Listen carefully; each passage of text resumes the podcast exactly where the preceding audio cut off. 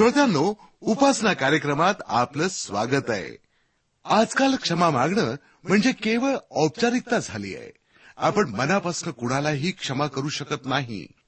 पण येशूचं जीवनचरित्र आपल्याला कळेल तेव्हा क्षमेचा खरा अर्थ आपल्याला समजेल. येशू ख्रिस्तानं म्हटलं की क्षमा अशी करा की कुणी तुमच्या एका गालावर मारलं तर तुम्ही लगेच दुसरा गाल पुढे करा. श्रोत्यानो सुरुवातीला ऐकूया एक भक्तिगीत. त्यानंतर आपल्याला बायबलमधील स्तोत्रसंहिता या पुस्तकातनं सौ रोष्टा पीटर देवाची ओळख करून देतील.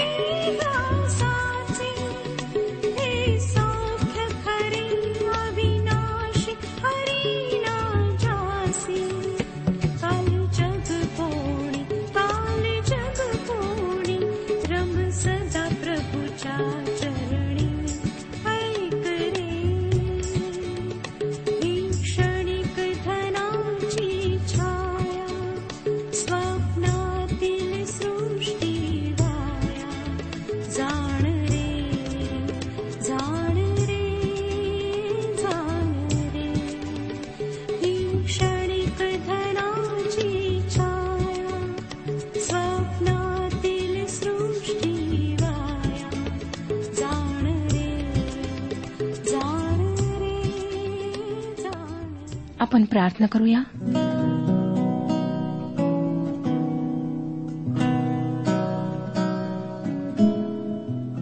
हे आमच्या पवित्र परमेश्वर पित्या या वेळेबद्दल आम्ही तुझे आभारी आहोत. प्रभू स्वतःला तुझ्या पवित्र हातात समर्पित करीत आहोत आणि हीच याचना करीत आहोत की तू आम्हाला स्पर्श कर. तू आमच्याशी बोल. आमच्या जीवनातील सर्व वाईट गोष्टींना तू दूर कर. हो दे प्रभू की आमच्या जीवनाच्याद्वारे तुझंच गौरव व्हावं. ज्यांना शारीरिक विकार आहेत त्यांना स्पर्श करून आरोग्य दे. येशू ख्रिस्ताच्या गोड आणि पवित्र नावात ही प्रार्थना मागितली आहे म्हणून तो ऐक. आमेन. श्रोतनो एकशे तेहतीस ह्या स्तोत्राचे अध्ययन आम्ही संपवले आहे. एकशे वीस ते एकशे चौतीस ही स्तोत्रे यहुदी यात्रेकरूंच्या एरुश्लेमेच्या प्रवासाशी व शेवटी त्यांनी केलेल्या मंदिरातल्या उपासनेशी संबंधित आहेत हे आपण आतापर्यंत पाहिले. व आता आपण या मालिकेतील शेवटच्या स्तोत्राचा अभ्यास करणार आहोत. हे स्तोत्र म्हणजे यात्रेकरूने म्हटलेले शेवटचे देवाचे स्तुतीगीत आहे. या स्तोत्रावरून आपल्याला दिसते की आता यात्रेकरू मंदिरामध्ये उभा आहे आणि त्याच्यासारख्या इतर अनेक यात्रेकरूंबरोबर तो आपला आवाज उंचावून प्रभू परमेश्वराची स्तुती करीत आहे. एकशे चौतीस ह्या स्तोत्राची पहिली दोन वचने आपण वाचूया. परमेश्वराच्या घरात प्रतिरात्री उभे राहणारे परमेश्वराचे सर्व सेवक हो. तुम्ही परमेश्वराचा धन्यवाद करा. पवित्र स्थानाकडे वळून आपले बाहू उभारा आणि परमेश्वराचा धन्यवाद करा. लक्षात असू द्या की हा यात्रेकरू अशा ठिकाणहून आला आहे की जेथे लोक त्याच्याकडे संशयाने पाहत असत त्याच्यावर टीका करीत त्याच्याविषयी लबाडी करीत असत्य बोलत त्याचे शेजारी चांगले नव्हते. अशा लोकांमधून निघून तो आता एरुश्लेमेस आपल्या लोकांमध्ये आला आहे. तो मंदिरात उभा राहून आपले बाहू उभारून परमेश्वराची स्तुती करीत आहे. त्याच्यासाठी हे क्षण मोठ्या आनंदाचे मोठे मौल्यवान व सुंदर आहेत. तिसरं वचन आकाश व पृथ्वी ह्यांचा निर्माण करता परमेश्वर सियोनेतून तुला आशीर्वाद देव तो परमेश्वराला धन्यवाद देतो आणि परमेश्वराकडून आपल्या जीवनाकरिता आशीर्वादाची मागणी करतो. खरोखर स्तोत्र एकशे चौतीस हे एक स्तुतीस्तवनाचे स्तोत्र आहे. आम्ही आमच्या उपासना औपचारिक असू देता कामा नये. त्यामध्ये अनौपचारिकता असायला हवी. उत्स्फूर्तपणे मनापासून केलेली देवाची स्तुती असायला हवी. चढणीची किंवा यात्रेकरूची स्तोत्रे संपवून आता आपण स्तुतीच्या स्तोत्रांचा अभ्यास करणार आहोत. देवाची स्तुती ही एकशे पस्तीसाव्या स्तोत्राची मध्यवर्ती कल्पना आहे. या स्तोत्राची सुरुवात परमेश्वराचे स्तवन करा या वाक्याने होते. व शेवटही परमेश्वराचे स्तवन करा याच वाक्याने होतो. मागील जीवनात परमेश्वराने जी सुटका किंवा मुक्ती दिली त्याबद्दल इस्रायल परमेश्वराला धन्यवाद देत आहे. देवाची स्तुती करण्याचे आव्हान देणारे हे एक सुंदर स्तोत्र आहे. एकशे पस्तीसावे स्तोत्र पहिली तीन वचने आपण वाचूया. परमेश्वराचे स्तवन करा परमेश्वराच्या नावाचे स्तवन करा परमेश्वराचे सेवक हो स्तवन करा. परमेश्वराच्या घरात आमच्या देवाच्या घराच्या अंगणात उभे राहणारे तुम्ही त्याचे स्तवन करा. परमेश्वराचे स्तवन करा कारण परमेश्वर चांगला आहे. त्याच्या नावाची स्तोत्रे का? कारण ते मनोरम आहे. आपण फार कमी वेळा म्हणतो की परमेश्वर चांगला आहे. तुम्ही कधी इतरांना परमेश्वर चांगला आहे हे सांगितले आहे काय? त्याचे स्तुतीस्तवन आम्हाला करायला हवे. एकशे पस्तीसावे स्तोत्र सहा आणि सात वचनांमध्ये तो म्हणतो परमेश्वराला जे काही बरे वाटते ते तो आकाशात व पृथ्वीवर समुद्रात व सर्व जलाशयात करीतो. तो दिगंतापासून मेघवर चढवितो. पावसासाठी विचा उत्पन्न करीतो तो आपल्या भांडारातून वारे बाहेर आणतो. परमेश्वराचा या सृष्टीवर पूर्णपणे ताबा आहे. वारा व वीज यांना तो निर्माण करतो आणि तो आपल्या इच्छेनुसार संपूर्ण विश्वाला चालवितो. परमेश्वराला तू अमुक एक गोष्ट का केलीस किंवा का करतोस असे विचारण्याचा हक्क तुम्हाला व मला नाही? तरीही एक गोष्ट आम्ही नेहमी लक्षात ठेवायला हवी की परमेश्वर चांगला आहे. तो आपल्या स्वभावाच्या विरुद्ध जाऊन काहीही करीत नाही. तुमच्या व माझ्याकरिता चांगले काय आहे हे त्याला ठाऊक आहे. जर श्रोतांना आमचे जीवन त्याला समर्पित आहे व आम्ही त्याच्या आज्ञांप्रमाणे वर्तन करतो तर तो आमच्या जीवनात कोणतीही अनुचित गोष्ट घडू देणार नाही. एकशे पस्तीसावे स्तोत्र पंधरा ते अठरा वचनांमध्ये या जिवंत परमेश्वराची मूर्तीबरोबर तुलना करून तो काय म्हणतो पहा? राष्ट्रांच्या मूर्ती केवळ सोनेरुपे आहेत त्या मनुष्यांच्या हातच्या कृती आहेत. त्यांना तोंड नाही पण बोलता येत नाही. त्यांना डोळे आहेत पण दिसत नाही. त्यांना कान आहेत पण ऐकू येत नाही. आणि त्यांच्या मुखात मुळी श्वास नाही. त्या बनविणारे व त्याच्यावर भाव ठेवणारे सर्व त्यांच्यासारखे बनतात. श्रोत्यानो तुम्ही ज्याची उपासना करिता त्याप्रमाणे तुम्ही व्हाल. मग ती हाताने घडलेली प्रतिमा असो किंवा मानसिक प्रतिमा असो लक्षात घ्या की ती प्रतिमा ना तर तुम्हाला पाहू शकते तुमचे ऐकू शकते ना तर ती तुमच्याशी बोलू शकते. आम्ही खऱ्या देवाची जिवंत देवाची उपासना करायला हवी. एकविसावे वचन पहा. एरुश्लेमेत वस्ती करणाऱ्या परमेश्वराचा धन्यवाद सियोनतून हो परमेश्वराचे स्तवन करा. परमेश्वर स्तुतीस पात्र व भयास योग्य आहे. आम्ही त्याचे आदरयुक्त भय बाळगून त्याची स्तुती करायला हवी. आता एकशे छत्तीसाव्या स्तोत्राचे पहिले वचन आपण वाचणार आहोत. हे स्तोत्र देवाच्या दयेबद्दल केलेल्या त्याच्या स्तुतीविषयी आहे. देवाच्या निर्मितीतून मुक्तीतून शत्रूंना दिलेल्या लढ्यातून व भविष्यातल्या गौरवातून व्यक्त होणाऱ्या दयेकरिता देवाची स्तुती करणारे हे स्तोत्र आहे. पहिले वचन. परमेश्वराचे उपकार स्मरण करा कारण तो चांगला आहे कारण त्याची दया सनातन आहे. खरोखर परमेश्वराजवळ दयेचा विपुल साठा आहे आणि त्याने आमच्यावर त्या दयेची कितीही ओतणी केली तरी त्याची दया संपत नाही. दुसरं आणि तिसरं वचन. देवाधिदेवाचे उपकार स्मरण करा कारण त्याची दया सनातन आहे. प्रभूच्या प्रभूचे उपकार स्मरण करा कारण त्याची दया सनातन आहे. या स्तोत्रातील प्रत्येक वचनात स्तोत्रकर्त्याने देवाच्या दयेचा उल्लेख केला आहे. त्याने देवाच्या दयेला गौरविले आहे. प्रेषित पॉल इफिस्करास पत्र दुसरा अध्याय आणि चौथ्या वचनात म्हणतो की देव दयाधन आहे व त्याने आमच्यावर परमप्रीती केली आहे. परमेश्वर दयेच्या बाबतीत अतिशय श्रीमंत आहे श्रोतांनो. अनेक लोक आम्हाला पत्र टाकून विचारतात की माझ्या हातून काही पाप घडले आहे. परमेश्वर मला क्षमा करेल काय? परमेश्वर फार दयाळू आहे. जर तुम्हाला खरोखर क्षमा हवी असेल तर त्याच्याजवळ ती मागा म्हणजे तो ती तुम्हास देईल. तो आमच्याशी आपल्या दयेनुसार वर्ततो. स्तोत्र एकशे छत्तीस पाच ते नऊ ह्या वचनांमध्ये परमेश्वराची निर्मितीतून व्यक्त होणारी जी दया आहे तिच्याबद्दल स्तोत्रकर्ता त्याची स्तुती करतो. पाच ते नऊ वचने वाचूया. ज्याने बुद्धी चातुर्याने आकाश केले त्याचे कारण त्याची दया सनातन आहे. ज्याने पृथ्वी जलावर विस्तारिली त्याचे कारण त्याची दया सनातन आहे. ज्याने मोठमोठ्या ज्योती निर्माण केल्या त्याचे कारण त्याची दया सनातन आहे. ज्याने दिवसावर प्रभुत्व चालविण्यासाठी सूर्य निर्माण केला त्याचे कारण त्याची दया सनातन आहे. ज्याने रात्रीवर प्रभुत्व चालविण्यासाठी चंद्र व तारे निर्माण केले त्याचे कारण त्याची दया सनातन आहे. लक्षात घ्या श्रोत्यानो की प्रत्येक वचनामध्ये परमेश्वराच्या सनातन दयेबद्दल स्तोत्रकर्त्याने परमेश्वराचे स्तवन केले आहे. मला वाटतं आमच्या सृष्टीबद्दल निसर्गाबद्दल आम्ही परमेश्वराचे उपकार स्मरण करायला हवे. एकशे छत्तीसाव्या स्तोत्राच्या पुढच्या विभागात स्तोत्रकर्त्याने इजिप्तच्या दास्यातून इस्रायलाची सुटका केल्याबद्दल परमेश्वराचे स्तवन केले आहे. एकशे छत्तीसावे स्तोत्र एकवीस आणि बावीस वचने सांगतात ज्याने त्यांचा देश वतन करून दिला त्याचे कारण त्याची दया सनातन आहे. ज्याने आपला सेवक इस्रायल ह्याला तो वतन करून दिला त्याचे कारण त्याची दया सनातन आहे. जेव्हा ख्रिस्तावरील विश्वासाच्याद्वारे आमचे तारण होते व आम्ही प्रतिदिनी परमेश्वराच्या अधिक जवळ येतो त्याला ओळखू लागतो तसे आम्हाला एका गोष्टीची फार तीव्रतेने जाणीव होते ती ही की परमेश्वराची दया सनातन आहे. म्हणूनच या पृथ्वीवरील अब्जावधी लोकांमधून त्याने माझी तुमची त्याचे कन्या व पुत्र होण्यासाठी निवड केली. त्याने नम्रता पत्करून मानवी देह धारण करून पृथ्वीवरचे जीवन भोगले. यासाठी की मर्त्य मानवाचा स्वतःबरोबर समेट केला जावा. तुमच्या व माझ्यामध्ये असे काही एक नाही की ज्याकरिता त्याने आपल्या निर्दोष निष्कलंक पुत्राचे रक्त सांडून आम्हाला पापापासून सैतानापासून व मृत्यूपासून मुक्त करावे. ही तर केवळ त्याची सनातन दया आहे की ख्रिस्ताच्या नामात आम्हाला या तीन गोष्टींच्या दास्यातून त्याने मुक्ती दिली आहे. स्तोत्रकर्ता या स्तोत्राच्या शेवटच्या भागात इतर गोष्टींबद्दल देवाची स्तुती करतो. एकशे छत्तीसावे स्तोत्र तेवीस ते सव्वीस या वचनांमध्ये तो म्हणतो ज्याने आमच्या दैन्यावस्थेत आमची आठवण केली त्याचे कारण त्याची दया सनातन आहे.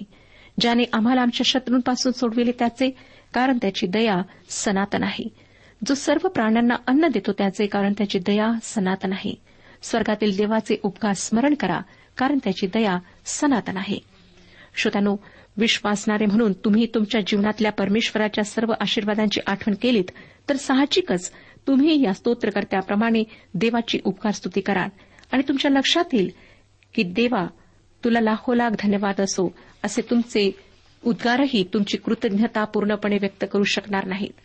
आता आपण एकशे सदोतीसाव्या स्तोत्राचा अभ्यास करूया. अनोळखी देशात देवाचे गीत गाणे हा कसा अनुभव आहे हे सांगणारे एकशे सदोतीसावे स्तोत्र आहे. स्तोत्रसंहितेचे पुस्तक वाचणे म्हणजे एक महामार्ग जो मधातून दुभागलेला असतो त्यावरून प्रवास करण्यासारखे आहे मधून मधून सुंदर खेडेगाव आणि भव्य व सुंदर भूप्रदेश यांची मेजवानी डोळ्यास मिळावी तसे स्तोत्रसंहितेचे वाचन आहे जशा महामार्गावर सुरक्षित वाहतुकीसाठी मार्गदर्शक खुणा असतात आणि कधीकधी आमचा प्रवास निष्पर्ण रानातून होतो तसाच अनुभव स्तोत्र वाचनातून येतो कधीकधी सुंदर वनराशीचा आनंद लुटत असताना अचानक रस्त्याच्या कडेला पाटी दिसते. सावधान पुढे धोकादायक वळण आहे. गाडी हळू चालवा.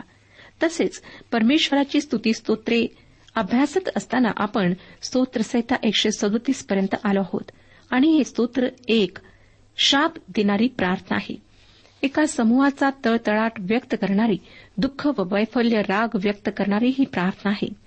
या स्तोत्राचा लोक अनेक प्रकारे अर्थ लावतात. परंतु टीकाकार फार सोप्या मार्गाने त्याचा अर्थ लावतात. त्यांचा अर्थ हाच की हे स्तोत्र पवित्र शास्त्रातल्या तत्वज्ञानाविरुद्ध आहे म्हणून ते पवित्र शास्त्रातले नाही आणि म्हणून ते नाकारले पाहिजे. परंतु असे करून या स्तोत्राला आपण निकालात लावू शकत नाही. परंतु ह्या स्तोत्राचे अध्ययन करण्यास आम्हाला थांबायचे आहे. चांगल्या प्रकारे त्याला पाहायचे आहे.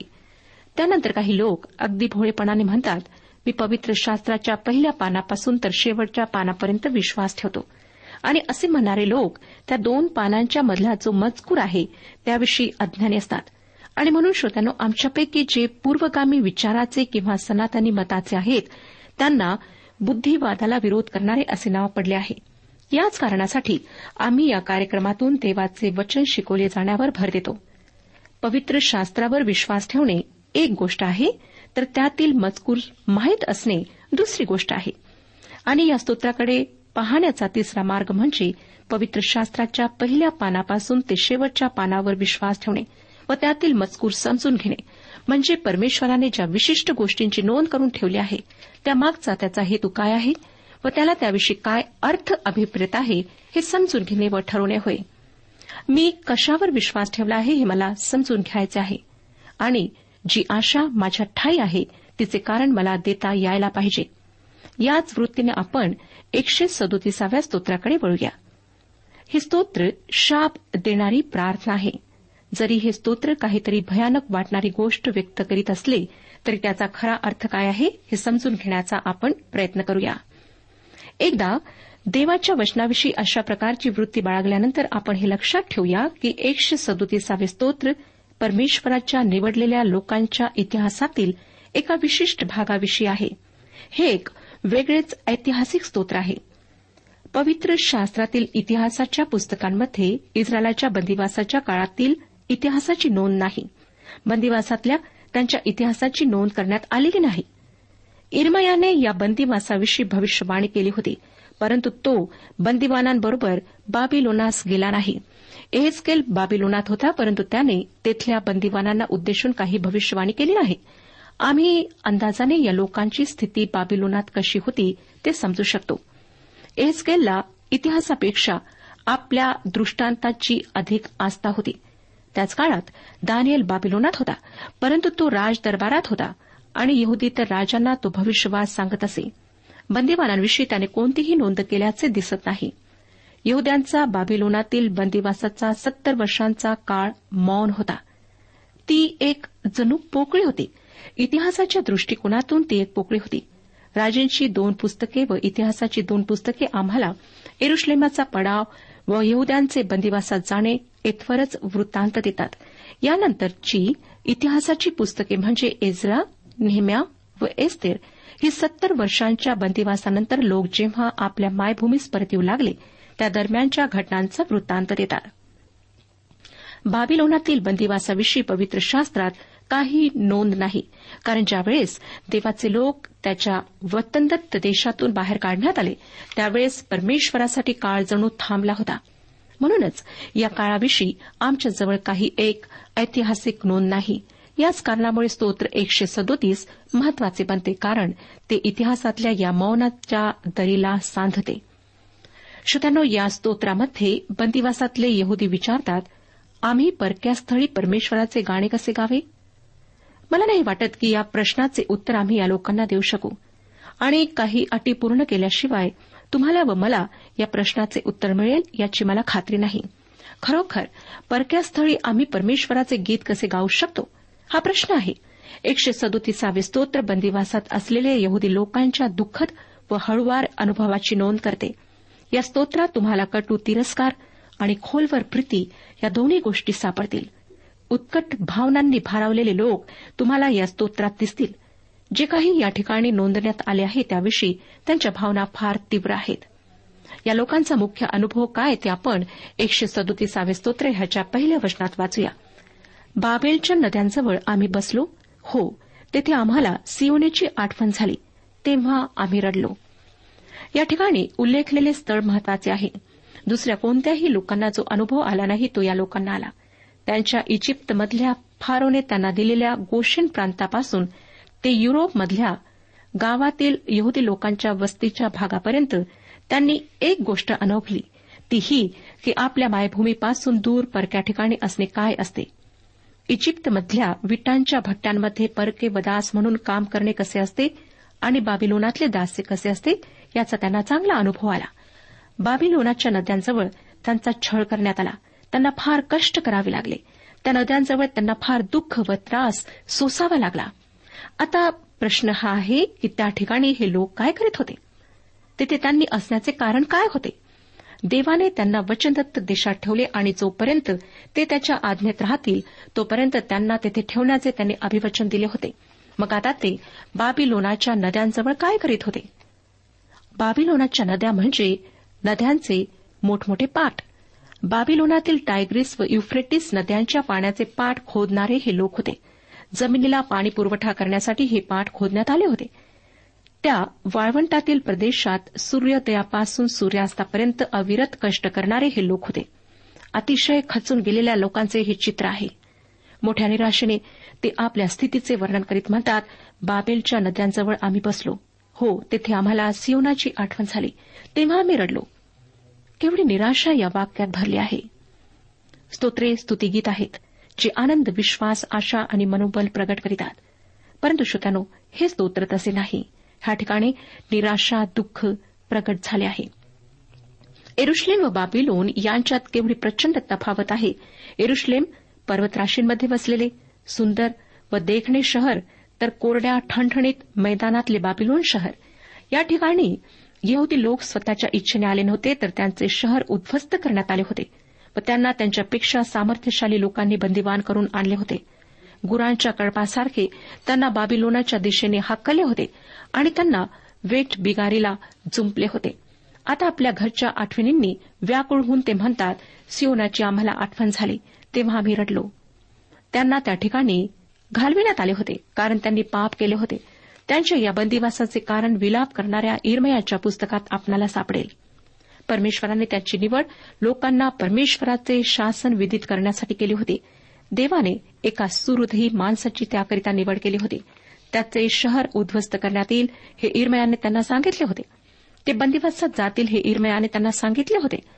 परमेश्वराने हा कठोर संदेश देण्यासाठी निर्दयी व्यक्तीची निवड केली नव्हती. इरमयाचे मन अतिशय हळवार होते. त्याचे हृदय कठोर भविष्यवाणी करताना फुटून गेले होते. एरुश्लेमेने भयंकर पातक केल्यामुळे तिला उद्ध्वस्त करण्यात आले होते. दुसरे वचन पहा मला काय सांगतं? एकशे सदोतीसावे स्तोत्र दुसरे वचन. तेथील वाळूचावर आम्ही आपल्या विणा टांगून ठेविल्या. श्रोत्यानो आम्हाला ही स्थिती फार स्पष्ट दिसते. अशा दुःखाच्या दिवसांमध्ये त्यांना गीत गाणे कसे साधले असते? त्यांनी गाणेच सोडून दिले.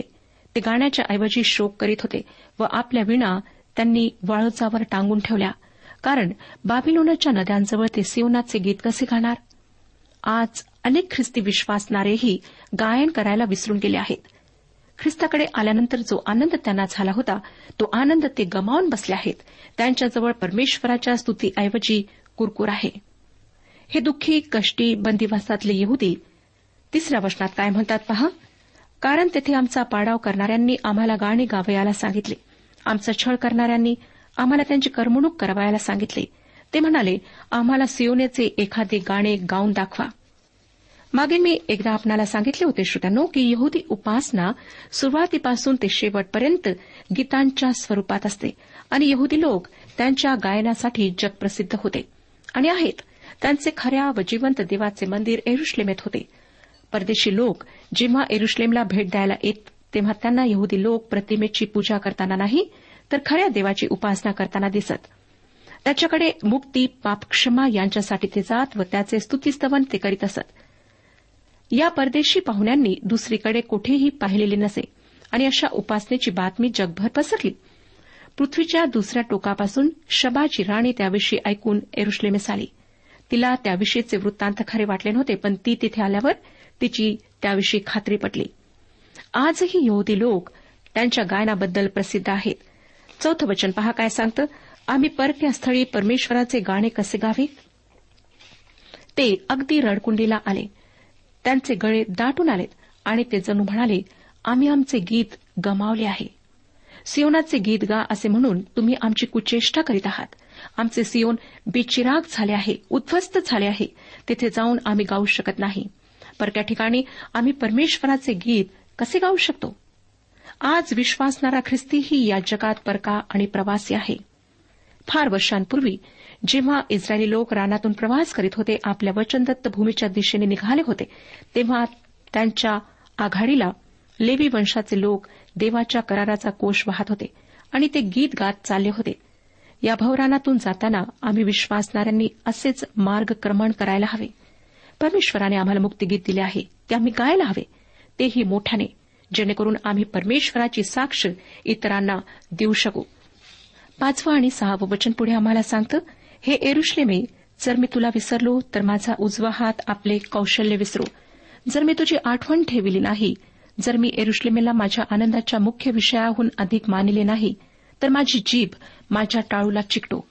बाबिलोनाचे खासदे लोक या यहुद्यांना सिवनाचे गीत गा असे म्हणत होते व त्यावरून ते त्यांना टोमणे मारित होते. परंतु त्याला प्रतिसाद म्हणून त्यांनी सिवनाचे गीत गाणे नाकारले आणि त्यांनी परमेश्वरासमोर शपथ घेतली. ते म्हणाले मी कधीही एरुश्लेमेस विसरणार नाही. हे एरुश्लेमा जर मी तुला विसरलो तर माझी जीभ माझ्या टाळूस चिटको या ठिकाणी त्यांच्यासाठी एक आशा किरण आहे. ही शपथ एक प्रकारचा पश्चाताप आहे. पुढे सातवं वचन पहा काय सांगतं? हे परमेश्वरा आदोमी लोकांविरुद्ध एरुश्लेमेच्या दिवसाची आठवण ठेव. ते म्हणाले ती पाडून टाका. पायापर्यंत जमीन दोस्त करा. यहुदी लोकांचा आजाद शत्रू म्हणजे आदोमी लोक होते. जेव्हा एरुश्लेमेचा पाडाव झाला तेव्हा ते तिथेच होते. पुढचं वचन आम्हाला सांगतं आठ आणि नऊ वचने हे बाबेलच्या कन्ये तू ओसाड पडणार आहेस. तू आमच्याशी केलेल्या वर्तनाबद्दल जो तुझे पारिपत्य करील तो धन्य. श्रोतेनो यहुदी पुरुष स्त्रिया त्यांचे वृद्ध त्यांचे तरुण व त्यांची लेकरे यांना अतुनात छळण्यात आले. त्यांच्या डोळ्यात देखत त्यांच्या प्रिय लेकरांचा जीव घेण्यात आला. या गोष्टी कपोल कल्पित नाहीत. त्या इतिहासाचा एक भाग आहेत. या ठिकाणी आजचे अध्ययन आम्ही संपवत आहोत. परमेश्वर आपणा सर्वांस आशीर्वाद देव. आजच्या उपासना कार्यक्रमात परमेश्वराच्या जिवंत वचनातून मार्गदर्शन आपण ऐकलं. आजच्या या वचनातून आपणास काही आशीर्वाद मिळाला असेल यात काही शंका नाही. सुदैव जीवनविषयक काही शंका असल्यास किंवा काही प्रश्न असल्यास किंवा काही प्रार्थना निवेदन असल्यास पत्राद्वारे आम्हास अवश्य कळवा. आम्हाला अगदी आनंदच होईल. पत्र व्यवहारासाठी आमचा पत्ता लिहून घ्यावा. कार्यक्रम उपासना पोस्ट बॉक्स क्रमांक एक शून्य दोन बेझनबाग नागपूर पिनकोड क्रमांक चार चार शून्य शून्य शून्य चार. आमचा ईमेल अॅड्रेस आहे Marathi T T B at radio eight eight two dot com. Email address पुन्हा एकदा ऐका. Marathi T T B at radio eight eight two dot com बरं तर आता इथंच थांबूया कारण आपल्या कार्यक्रमाची वेळही संपत आलेली आहे. पुन्हा आपली भेट आपल्या पुढल्या कार्यक्रमात तोपर्यंत नमस्कार.